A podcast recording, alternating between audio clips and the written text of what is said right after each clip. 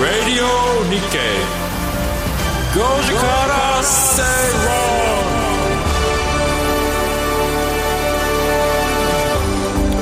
11月15日水曜日時刻は5時を回りました皆さんこんにちは吉崎誠二です水曜パートナーの藤田智子です水曜アシスタントの新宮志保ですえ今日向井沙耶さんお休みです休みなので、はいファンの皆様に「です」がお届けることができま せんでもう今ねもうみんな嬉しいと思います今の吉で崎すさんねのですねはいすで嬉しい嬉しいですはい、よかったですよかったですはいなんで今日「です」がないですけれども、はいはい代わりに僕は「です」って言ってますはいたくさん言ってください、はいラジオ日経5時から正論ご時世水曜日はビジネストレンドやライフスタイルの話題を中心に番組を聞いてためになる情報をお届けしていきます、はいえー今日向井さんお休みということですのでこの方にオープニングから来ていただいています、えー誰ですか優待弁護士の沢井康夫さんです、はい、優待弁護士の沢井です。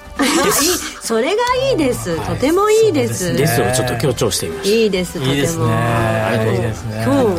ご自身ではい新聞をお持ちになっているんですけども、どうしたんですかちょっと小道具がいっぱいありますた。ねちょっと日経新聞に識者コメントをすごい出します記ごしい者なんですかた。はい、一応有識者なんですよこれでもあいやでもすそうごなんいですちゃんとお名前がしっかり載ってえーちゃんと真面目なまともなコメントをしておりました。そうですかいやここにいらっしゃるどっか方ねのマリーナ行ってたじゃないですかあよくご存知ですね。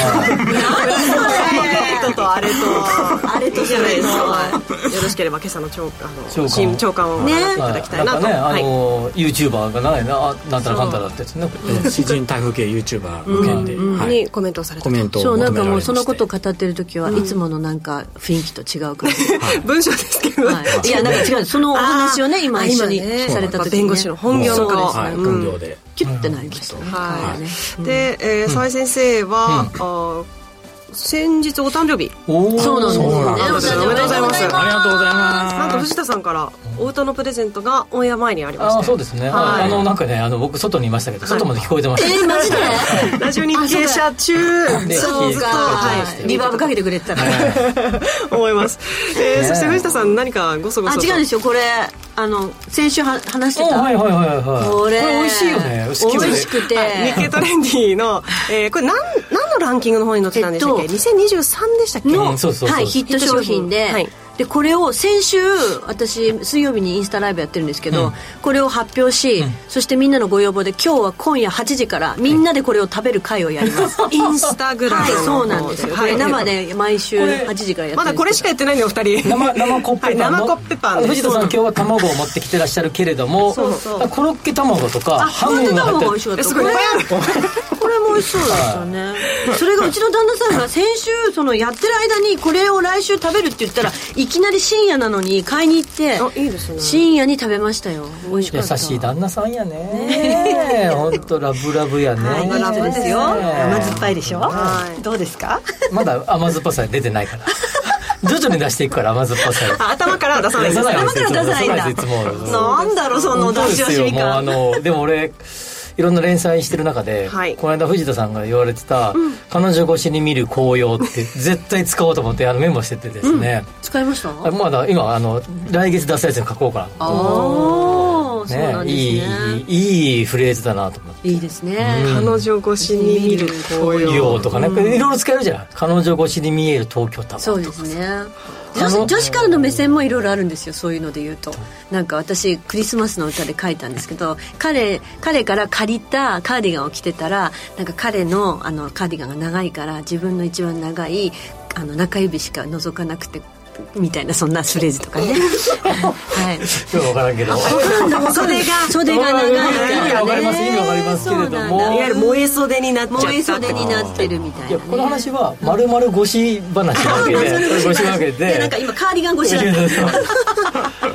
彼女越しに見るベイブリッジと彼女越しに見るレインボーブリッジうとわ何でも使えるからそうです彼女越しに見るいいチコとかねいち こ何でしょう何でしょういやもう普通にいちこ飲みたい何でもありなんですよ何 ねで。もありそういうね甘酸っぱいお話をいつもあの先生2人がされるんですけれども、そうなんですねはい、壁の向こう側の私たちあの向井さんと私はここに隔たりを感じるんだよね今日でもさあの俺と澤井さんも同い年だからああーそそっうかだじゃあ寝具だけ置いてけぼりになっちゃう置置いていくつもりはないんだよいつもあの年齢年齢層的にはね向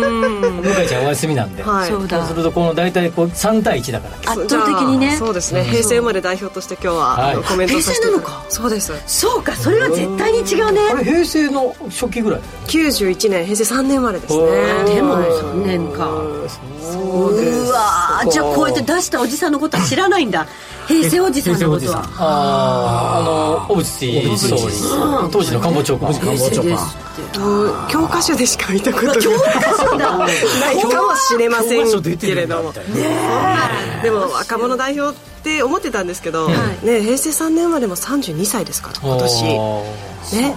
そう思うと、ね、年月は経っているもんなんですよ皆さんもうじゃあもう私たちはダメだよれよれだ昭和だからね私たちっていうか僕ら私がちょっと群を抜いてよれよいれやだそなんなことないですけ れどもいろんな見方を、はい今日もご時世でやっていきたいなと思いますさまざまなあー話題用意しておりますので皆さんもぜひ参加してください旧ツイッターの X から「ハッシュタグご時世」をつけてポストしてくださいねそれではお知らせの後番組を進めていきましょう四国の皆さん、12月2日土曜日に高松市で無料投資セミナージャパンツアーを開催します。パーソルホールディングス、エルウェイホールディングス、メディロム、日々のニューアートホールディングスが IR プレゼン。そして、桜井英明さんが株式相場を展望し、注目銘柄を解説します。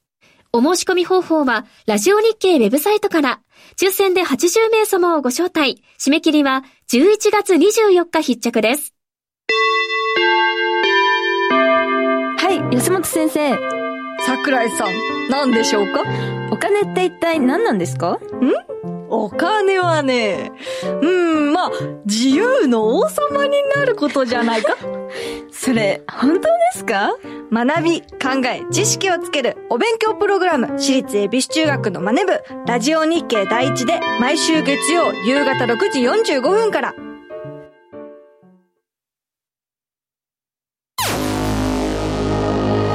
Radio Nikkei. Goji Kara Seiron.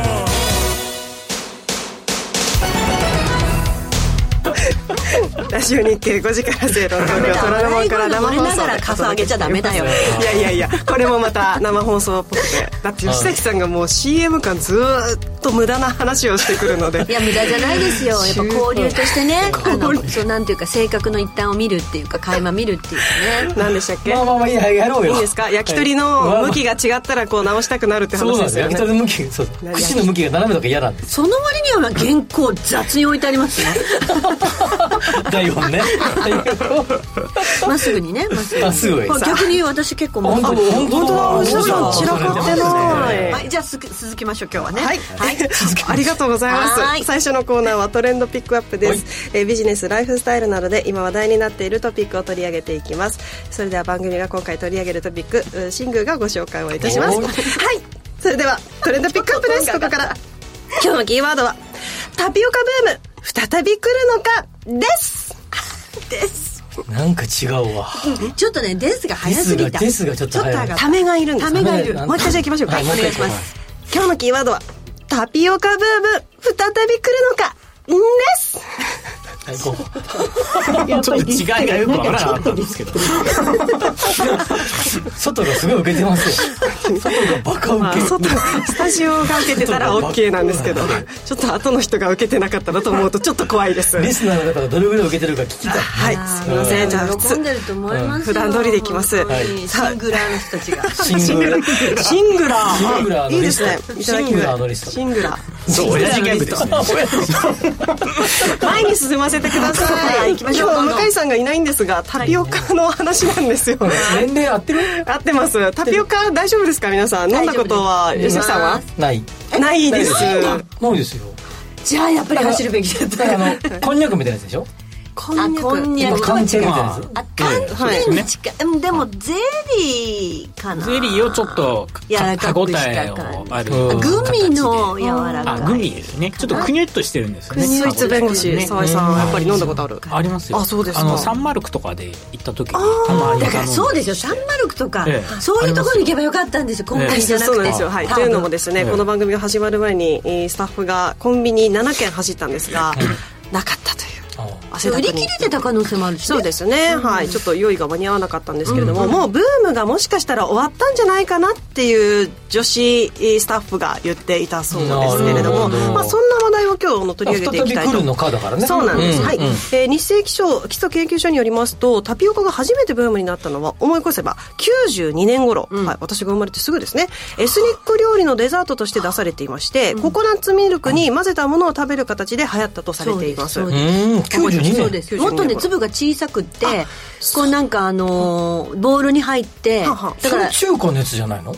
え中華料理じゃなくてそのイタリアじゃなかっエたスエスニックとかそういうことなんですかねこそれタピオカミルク、出てきあたなんとかミルクってなかったっけココナッツミルクココナッツミルク、そうそうそうあれ中華じゃないででもすかココナッツミルクの感じはどっちかっていうとアジアンフードでもうん中華は真似したんじゃないですか、うんそこに取り入れたそとうですかかじゃないの多ちょっと分発祥まではわからないんですけれども、は杏い仁で豆腐系のやつで杏仁豆腐と並べて一緒に食こべるみたいなう食べるっていうかあのあメニューに加わったとかじゃはなあいティラミスがなんかうんイタリアン料理に必ず加わっちゃったみたいな来た来た来た90年代の前半ね今まで見たこともなかったようなメニューが急に加わったみティラたいなミス美味しかったなでその後です ね、はいえータピオカ自体が白いものだったものから、黒糖で味付けされたあの大粒のものに形も変わりまして台湾発祥のタピオカミルクティーのお店チュンスイタンというところが日本にチュンスイタンチュンスイタンが、えー日本に上陸した2010年前後を第二次タピオカブームでさらに LCC 格安航空会社が台湾に就航したことによる台湾ブームが起きた2018年以降を第三次タピオカブームと呼んでいるそうですでコロナ禍を経てですね、まあ、駅前などにたくさんあったあのタピオカ屋最近なんか見なくなったような気がしませんおーかしますねあの街行く女の子たちもあのタピオカミルクティー飲んでる姿そう思うとあまり見かけない確かにみようなんな飲んでたもんねとりあえずそうですよね、気もするんですけれども、今年アジアで3万店舗以上を展開する中国の世界的タピオカティーチェーンミーシューが日本に進出いたしました、ミシュはい、このミーシューは世界で最も店舗数の多い飲食チェーン店トップ5、このランクインを果たしているんです、おーはい、じゃあ何でしょうかと言いますと、はい、マクドナルドサブウェイスターバックスケンタッキーフライドチキンそしてこのミーシューえなんだそうです、で今ですね原宿池袋高田馬場大阪に相次いで今年オープンしました、で原宿に出店したエリアにはかつてゴンチャですとかココトカといったタピオカの有名チェーン店があ立ち並ぶ激戦区と言われていたんですが、まあ、コロナ禍で全て閉店してしまっているんだそうですはい、えー今日はあの向井さんが行ってきたというレポートをここに届いておりますのでご紹介をさせていただきます、あの皆さん写真を、スタジオの皆さんにはご用意しております、あこれ現場の写真だはい現場の写真です、はい、やっぱ現 場の言うと事件っぽいそう そうそう私も思いましたやっぱ現場の写真が大事なんだろう今の急にここ捜査一課になっちゃったかもしれない ドラマの見過ぎあドラマ出てる人だったいや違うでしょこれ おまわりさんっぽいから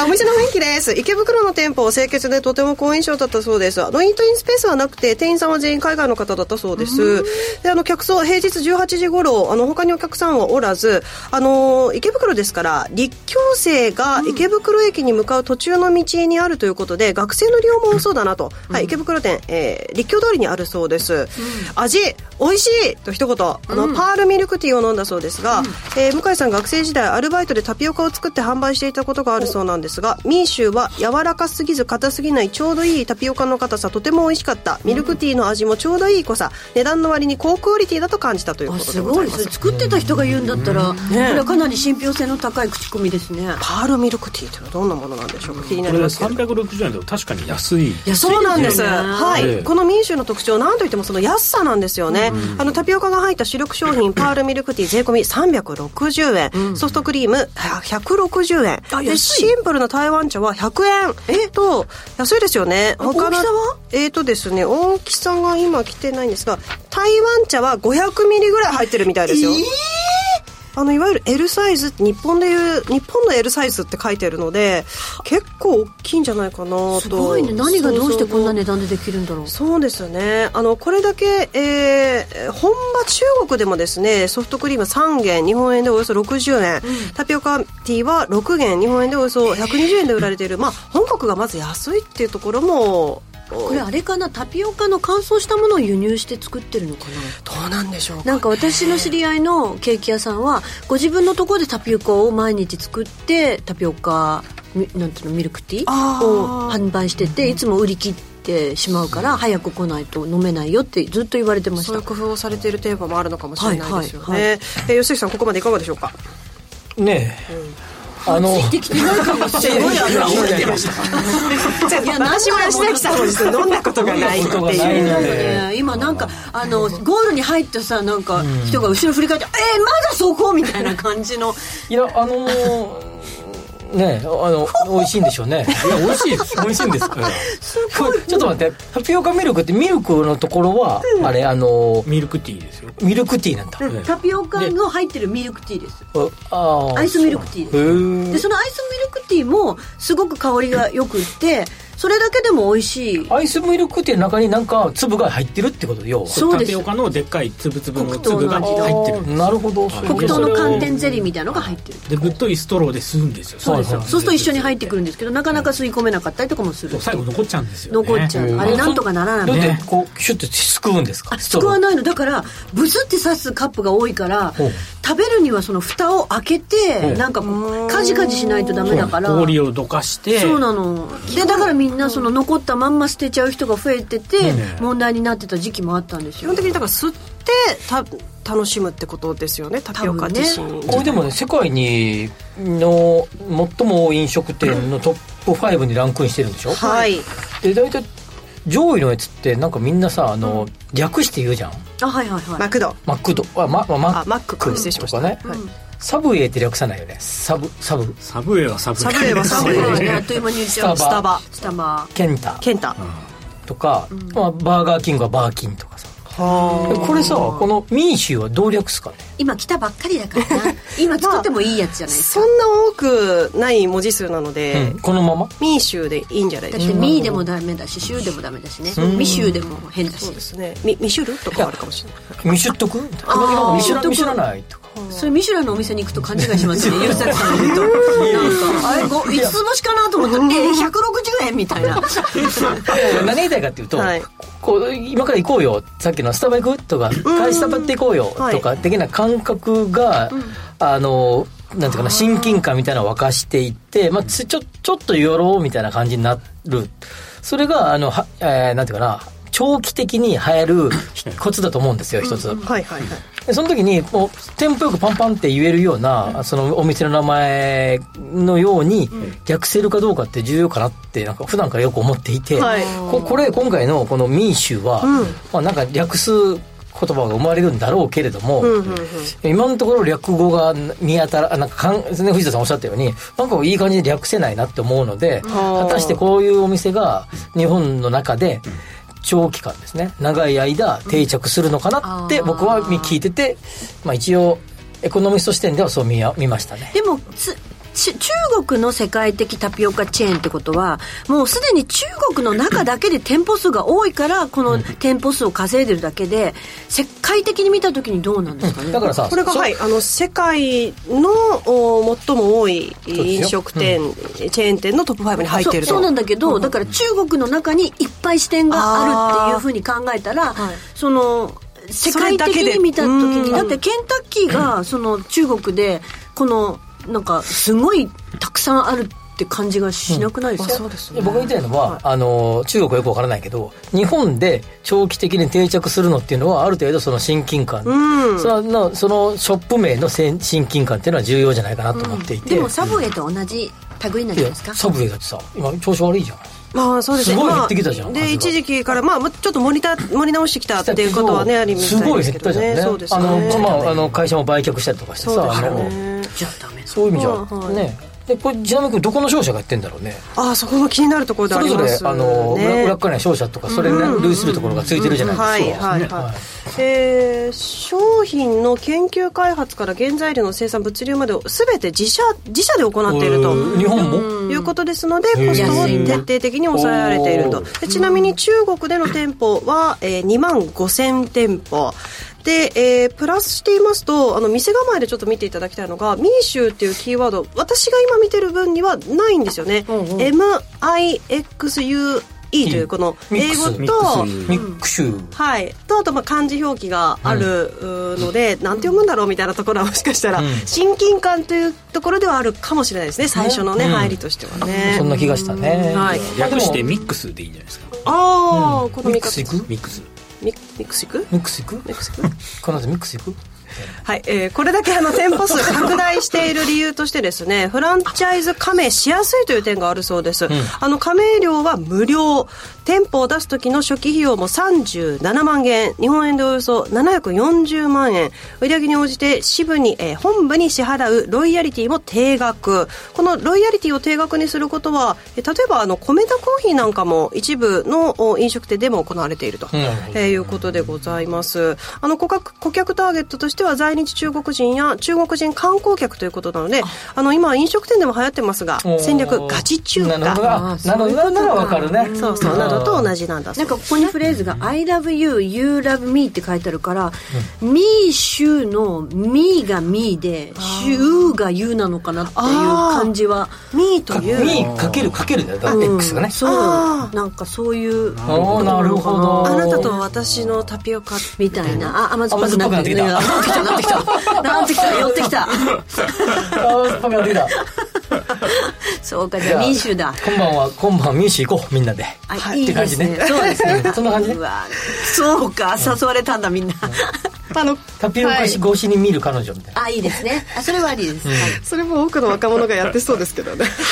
い、あの店舗を置く場所にもこだわりがあるそうで原宿はこの番組でも以前取り上げた中国発祥のアパレルブランドシーンの店舗がありますよね、えー池袋や高田馬場は中国人留学生などが多い中国人が多いエリアともなっています、えー今年中に15店舗程度2028年には日本で1000店舗を目指すと言われていまして第4次タピオカブームが来るかどうか、どうでしょうか僕は多分飲まない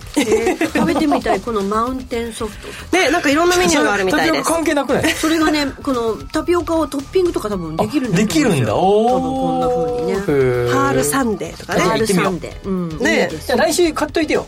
はいここ食べようよわかりました。えじゃあ、あのや、あも う向井さんにリベンジリベンジお休み上がりの向井さんに買って買ってきてもらうかもしれませんので、イエイはい、どうぞお楽しみに。来週も話題のトピック取り上げていきます。ここまでトレンドピックアップのコーナーでした。 Radio Nikkei. Go Jakarta, stay wrong. ラジオは一方通行ではありません。パーソナリティと聞いているあなたの心が合わさって、その瞬間に合う心地の良い世界が作られています。あなたが気分を上げたい時やリラックスしたい時、ちょっと寂しい時やぼーっとしたい時など、その時の気持ちにぴったりな音や声を準備して、あなたをお待ちしています。ラジコはどんな時も居心地の良い場所でありたい。聞く場所が家だって移動中だって海や山でもあなたが耳を傾けるだけでそこが一番の場所になるように。心が整えば今日も明日もきっといい日になる。さあ、心地の良い声を浴びていきましょう。世界を広げる音がある。ラジコ。 Radio Nikkei. Go Jakarta, stay wrong. 生放送でお届けしています。ラジオ日経5時から正論です。ハップンさん、ですにもテクニックがいるのか。うんそうですよねホームさん、タピオカって過去にもブームがあったのをみんな忘れてるんじゃないかな。うん女子はでもねすっごく覚えてますよ、この年代の女子はそれはタピオカっていうのぐらいな感じだったもん最初黒いの出た時あそうなんですか、へえあとコンビニに行くとタピオカより安くて美味しいドリンクがいっぱいなのでそちらへ流れてしまいますというのはひらがなふなこさんなるなる、皆さんいろんな好みでやっねぱりなんかドリンクっていうよりなんかスイーツなまあ感デじ、ザート系ですよね食べるっていうイメージが、ね感覚がいろいろとあるのかもしれませんね、吉崎さんは第4次ブームが来る前に飲みましょう、はいわかりました私も一緒に飲みたいなと思います、ははいいそうではここからは気になるニュースのコーナーです身近な経済の話題など今気になるニュース解説していただきます、えーこの時間吉崎さんが気になるニュースからいきますねでアメリカ政府の統計当局が9日アメリカの人口が将来的に減少する現実的な予測を初めて発表しました2080年に3億7000万人に達するのをピークに減少に転じます世界的に広がる少子化高齢少子高齢化の影響がアメリカでも表面化しました移民政策の重要性が一段と増しているようです、えーまあ、世界の人口約80億人と言われていて、で、えーまあ、日本など多くの先進国では人口減少期に入っていると、はいえーアメリカをはじめとしていくつかの先進国は、えー移民が多く、えー受け入れてるというか、まあ、来てるっていうこと現実もあって、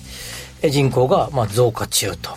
で当然移民の方々が、えーまあ、例えばどっかの国からアメリカに来ましたで大体、まあ、言い方あれですけど、まあ、おじいちゃんおばあちゃんってあんま移民しないわけねよほどその迫害とかねそういうのを除けば基本的には移民しないわけそうするとまあ比較的若い人たちが移民してくるととそこに例えばアメリカならアメリカに移民してきたらアメリカで生活根ざしてお子供を産んでというような循環に入っていって人口がまあ増えているというような流れですね。で一方で、えー我が我が国においてはあまりそれほど移民も多くないと、外国人の人口は増えてますけれども、えー徐々に徐々に、まあ、それでも全然、まあ、数的にはまだそんな増えてる状況にないということで、まあ、日本は人口減少期に入っているというところですねでこれアメリカって、えー先進国の中で最も移民が多いとされてるねほでその中でそこが2080年をピークとして人口が減るかもしれないってことは、まあ要はですねこの頃になると世界的に人口が、まあ、人口どんどん増えてきてると言われているけど、世界的な人口の減少が始まる可能性があるということですね。で移民を受け入れる重要性って言ってるけど、はいもうこれは多分今は確かに移民受け移民政策の重要性が増してきたってことなんだけどもこの記事のやっぱりポイントはかなり長期的に見れば、世界的に人口は減るという兆候がもうすでに見えていると。で、世界の今出生率、えーは、えー、鳴らすとですね、えー、1950年代、60年代4とか4 5,、えー5に近迫るような出生数だったのが、今、アフリカとか全世界を見ても2.4人ぐらいですからね。アフリカも入れて言ってもはい、だ半分ですからねでその人口の増加の維持のためには2点ちょっとぐらいいるって言われてますからそれがもうすぐそれに迫る勢いでまで下がってきてるということですから、えーある程度人人が移動することによって人口の維持みたいなものがこれまで言われてきたんだけどなので日本ももっともっと移民受け入れた方がいいんじゃないかと言われてきたんだけどもうちょっと長い目線で見れば、えー世界的に人口が減る可能性があると。変わる可能性があってもう多分それを確実視されてきたうはいということですね。で人その出生数が減ってきた理由は、まあ、いくつかあると言われている中で一つは、まあ、女性の社会進出が進んだ教育が進んでっていうことで言われてきている。でじゃあなんで女性の社会進出が進んだら人口あの出生数が減るのってことねあーっと別に普通になんでって感じしないいやでもやっぱりそのお家でそのまあもともとその女性が子供を産み育てるっていう、そのなんかサイクルがあったものが、その子供を産み育てる部分があのままならなくな仕事に取られてままならなくなってとるいうんじこゃとなでいすよね。ですか、でつまりこれめめちゃくちゃ我々を一一哺乳類と見た時に、犬とか猫とか馬とかかあの養ったことある人は分かると思いますけど、そういう動物哺乳類っていずーっと面倒見ないですよね、つまり子供あのほ人間の赤ちゃんって生まれてから1年ぐらいなんかなんかずーっと世話しなきゃいけないんだよ、まあそうですはい人間だけとあかれこれそうそうこれ人間だ哺乳類の中の人間だけなんだよ霊長類だけですよね、はいこれだって霊長類だけなんですよ馬だってなんだって産み落とされた瞬間に立つけたどた立ってで、まあ、ちょっとしたらすぐ草食べ始めますからね、そうでも人間は結局ある程度までは自分では何もできないというに我々これ 霊長類という、まあ、まあ人類の特徴がここにあるわけね、はそれと相まって結局社女性の社会進出、まあ、教育が進んで社会進出が進むと誰かが見なきゃいけないってことですよね、やはりやっぱりこの問題を根本的解決はあのあれですねあのでその子育てをコミュニティでしていくっていうような形に戻さない限り基本的にはこれ改善することはまずないと思うね、なるほ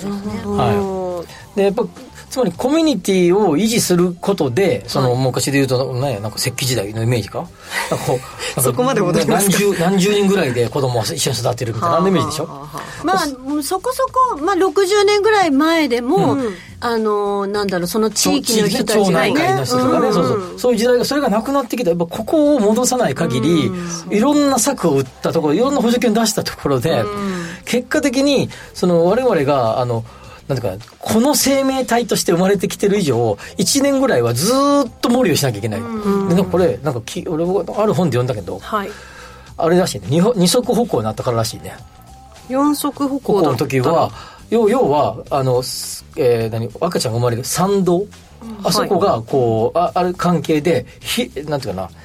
えー細く短くなったおかげで子供が出てこれないから要は他の動物よりも、なんていうか、まあ、要は未熟児っぽいや状態そうかまだ中にいて大きくなるべきだっでたそうそのうに、にに短くなっててそれこれは本のあの引用ですね引用だけど、はいはいはという生物の進化上でできたことらしくてなのでそう考えるとやっぱある程度のコミュニティみたいなのが成立しておかないと長期的に人類の人口って減る減らあの増えることはないらしいね。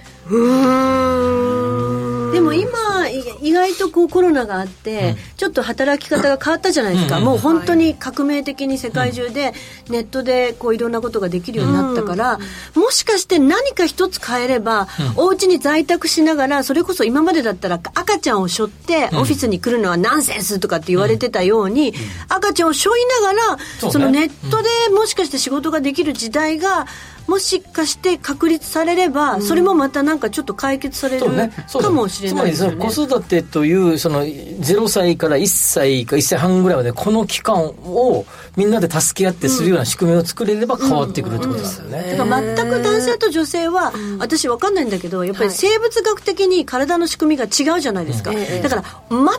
同じにするっていうことは、その差別じゃなくて区別する意味では違うと思うんですよ、はいだからそれだから絶対出社ししなきゃいけないとかそういうのなんかそういう観念をこう取り外せば、もうちょっと楽に子供を産んで育てる間はこの人は出社しないタイプの働き方をしていく人ですっていうのがなんあかの人できればいいのにね。長期的な人口の推移を見ていくとその10億から20億とかどんどん増えていく中で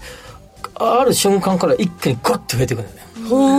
であ例えばあれ有名なお話な石器とかさ土器とかさなんか例えば昔こうコンコンコンコンってしながらさやってた、あれって何百万年からやってんだけどある時にふっとそれができるようになってきていろんな道具を作れるようになっていくわけよ、はいどっかのちょっとした体きっかけで今藤田さんおっしゃったようにちょっと何かが変われば人口もゴンって増えたと同じように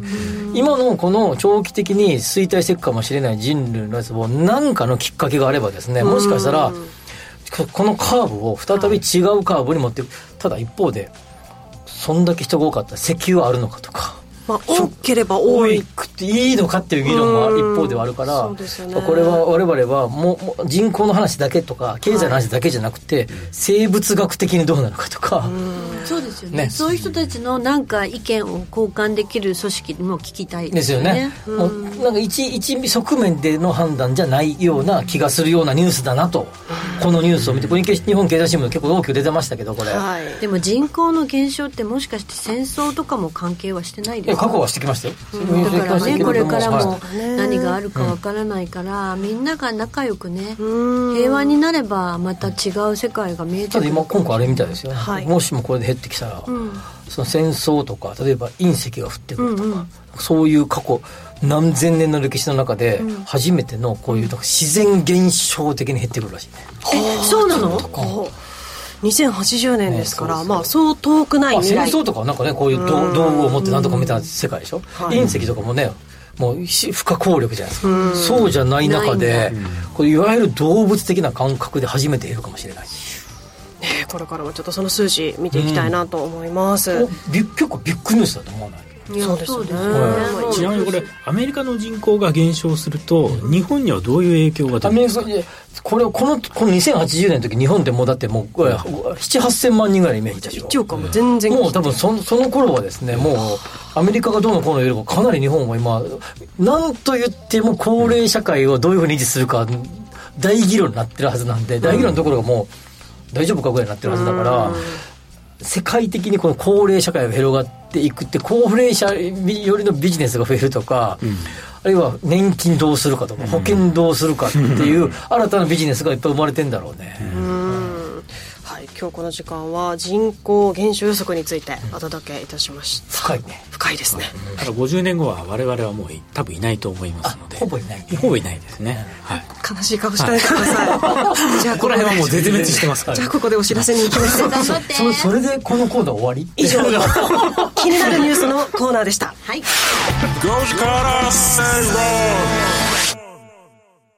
外から藤野真剣をそして桜スーパー王が突っ込んできた先頭は成田ブライアン桜スーパー王2番手ゴールイン成田ブライアン圧勝ですエンジンが違った例えるなら他の馬は乗用車でこの馬だけがフォーミュラカーのようだった皐月賞で3馬身半日本ダービーは5馬身そして菊花賞では7馬身の差をつけたその後の有馬記念も独壇場だった年度代表馬同士の一騎打ちとなった阪神大賞典も語り草だ行き詰まるような競り合いを制して勝負強さを見せたシャドーロールがトレードマークの三冠馬成田ブライアンあの馬を忘れないラジオ日経おめでとう成田ブライアン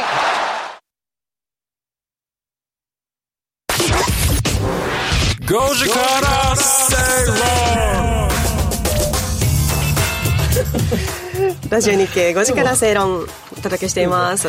100歳を多分生きてるんじゃないかって話ずっと今してたけど、あのね澤井さんは100歳死んじゃってるかもしれないって言うけど、多分あのディレクターさんとかは100歳はみんな生きてますよって言ってくれてたけど僕も100歳は多分みんな生きてる人多いと思うんだよねああこれからどんどん、 じゃあもう同窓会しましょうじゃあ100歳超えたら100歳超えたらみんなね生きてたらとりあえずでもちょっと上だから私先に行きますねうんあじじゃゃああ脳をどっかにじゃあじゃあ藤田さんの100歳の嫌だもう絶対100歳祝いうんでもその時にさなんかあのおばあちゃんなのにとかおじいちゃんなのにキラキラネームって嫌だなっていつも僕いつも思うんですけどどういうことですキラキラはキラキラでいいですってなんか志保とかいいよねあそうですかおばあちゃんでも通用する名前だよかでもこれからまた変わってくるんじゃない ですか名前の流れってね地方ばあちゃんみたいおなばあちゃん当時はもうしーちゃんでしーちゃんねはいはいまあそうですじゃあねせいちゃんとしーちゃせんいちゃんとでしーちゃん大あ丈夫だのよね 同窓会もうちょっと早めにやりましょはう、い50年後はちょっと厳しいかなと思いますので、はい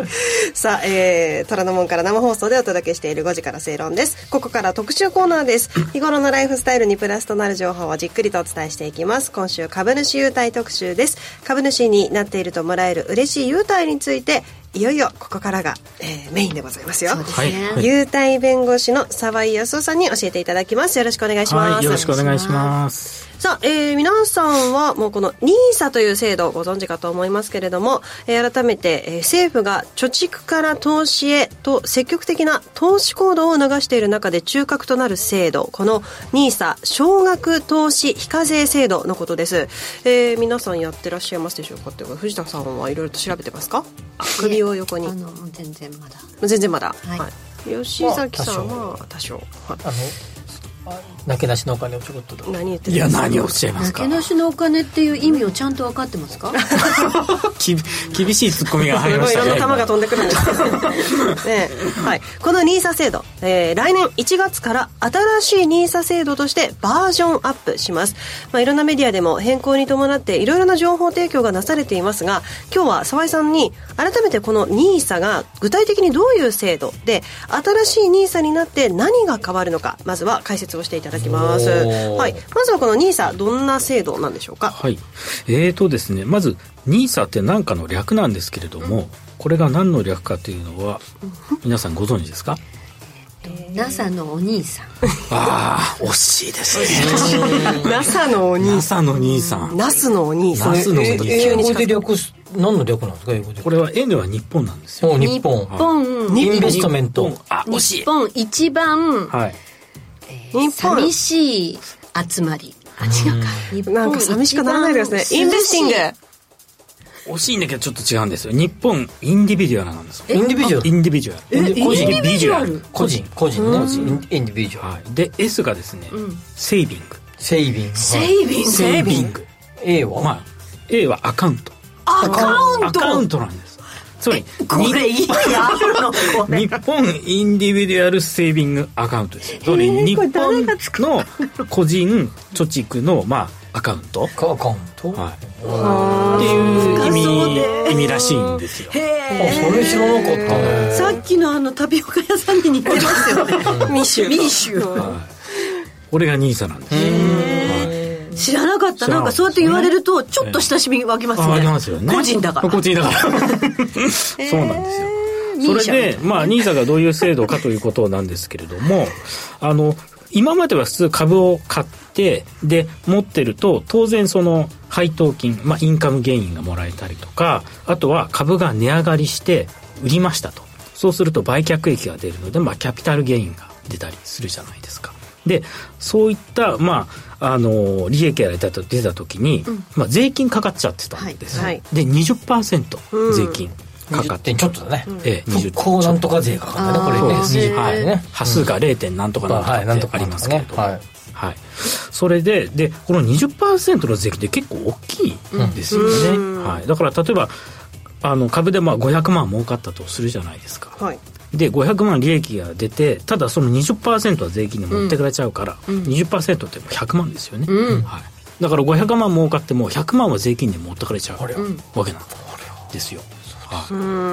日も日経平均ものすごいバカ上げあー3万3000してた超えてじゃましたねないですか、はいはで私も結構利益出たんですけどごちそうさまですはいごちそうさまはいです。ごちそうさまタピオカ買ですってもらう最初だかのらタピオカ普買通ってにもらう考えたらそれの10%持ってくれちゃうわけなんですよ、はい、そうなんですそれでで NISA 制度というのが、まあ、2014年からできたんですけれどもその税金がかからないっていう制度なんですね、 120万の限度でねそうなんですよ、はい年間120万円という、まあ、枠はあるんですけれども、はいその枠の中であればあの税金はかからないという制度だったんですね、はい、このニーサ制度改めてご紹介いただきました、で来年の1月からこの制度がどう変わるのかそのポイントを教えていただきます、はいえー、とポイントは何点かあるんですけれども一つはですね、まあ、枠が広がったということなんですね、先ほど年間でまあ120万という枠があったんですけれども来年からはこれが240万に拡大をされます、倍ですねはい、なのであの倍に増えて年間240万円のあの枠の範囲で、まあ、税金がかからなくなったということになります、はいこれが一つ目のポイントですね、はい、それで次二つ目のポイントなんですけれども今まではですねあの、えー保有期間が5年間という制限があったんです、はいで新しい制度ではその期間も撤廃されましたので、うんまあ、無期限ふんふんふんになったということが挙げられるんですねはいそうすると、じゃあ、年間の枠が240万円で、無期限でもいいですよっていうことになると、じゃあ、毎年240万の枠がずっとあって、じゃあ、無制限に枠が広がるのかっていうと、おまあ、それはそうではないわけなんですよ。うんうんうんはい。それで、要するに期限が無期限になった代わりに、まあ、総枠が、あの、規定されまして、それが1200万という大枠なんですね。だから毎年240万の枠がもらえてでマックスで1200万の枠までもらえる、うんそういうことにうんほどなりました、はい、でここまでがまあ3つ目のポイント、それから最後4つ目のポイントなんですけれども、今まではその枠を1回使っちゃうとつまりその枠の中で株を買って売っちゃうとその枠がもう復活しなかったわけなんですよ、ただ新しい制度ではその枠が翌年になると復活してまた使うことができるわけなんですね、はい、だからその枠の中であれば、まあ、何回でも株を売り買いすることができるとほうほうほうはいいう仕組みに新しく改正されたということなんですはい、ポイントまとめていただきました、はいまあ、ということで新ニーサに変わることで、まあ、税金がかからないので高配当株の方がリターンが大きい銘柄、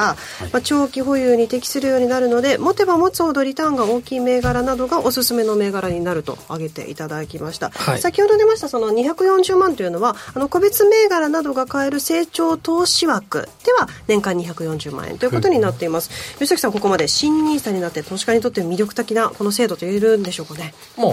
言うまでもなく魅力的で、うんまあ、やややらない人は損っておーいう感じででしょうけれども、はいただあのーあれだよねあのー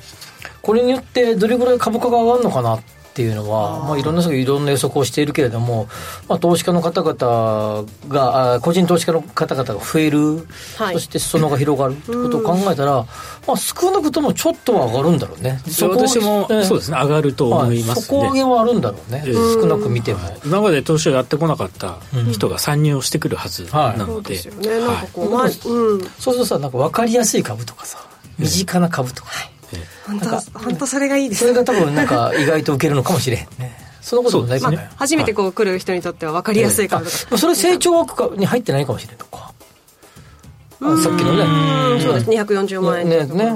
はいうんそその中で比較的身近なものがいいのかもしれないねはい。では、えーここから沢井さんが新ニーサになっておすすめの優待銘柄をご紹介、えーまとめていただきました。あこれからぜひ考えていただきたい藤田さんにもぜひ、えーはいおすすめということでございます。お願いします。はい、はいえっ、と今日もあの5つぐらいあのセレクトしてきました、えー、とまず1番目はですね東京鉄鋼です、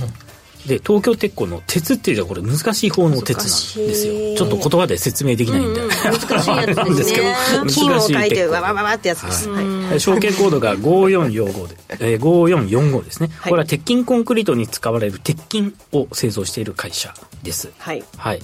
それで、えっ、と、まあ、100株でですね、クオカードが2000円もらえちゃう優待なんです。出ました。ありがとうござい ます。素晴らしいクオカード2000円です。それで、これ配当利回りがすごい高くてですね、5.3%もあるんですよ。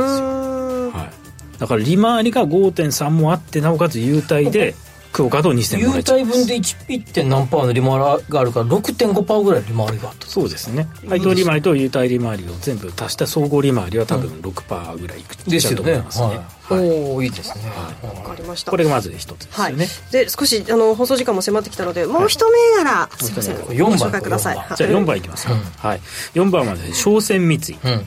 えー証券コード9104でこれはもう世界の海上輸送の需要に応える総合海運会社、まあ、大手の海運会社ですよね、はいこれがまあ100株の取得で、えー優待がクルーズ船日本丸のクルーズ10%割引券が2枚もらえますユニーク。はい、それから9月末だとフェリーサービスの共通クーポン券が5000円相当がもらえます、はい、でポイントはですね、はい。えー、とこれ長期保有だと優遇制度がありましてですね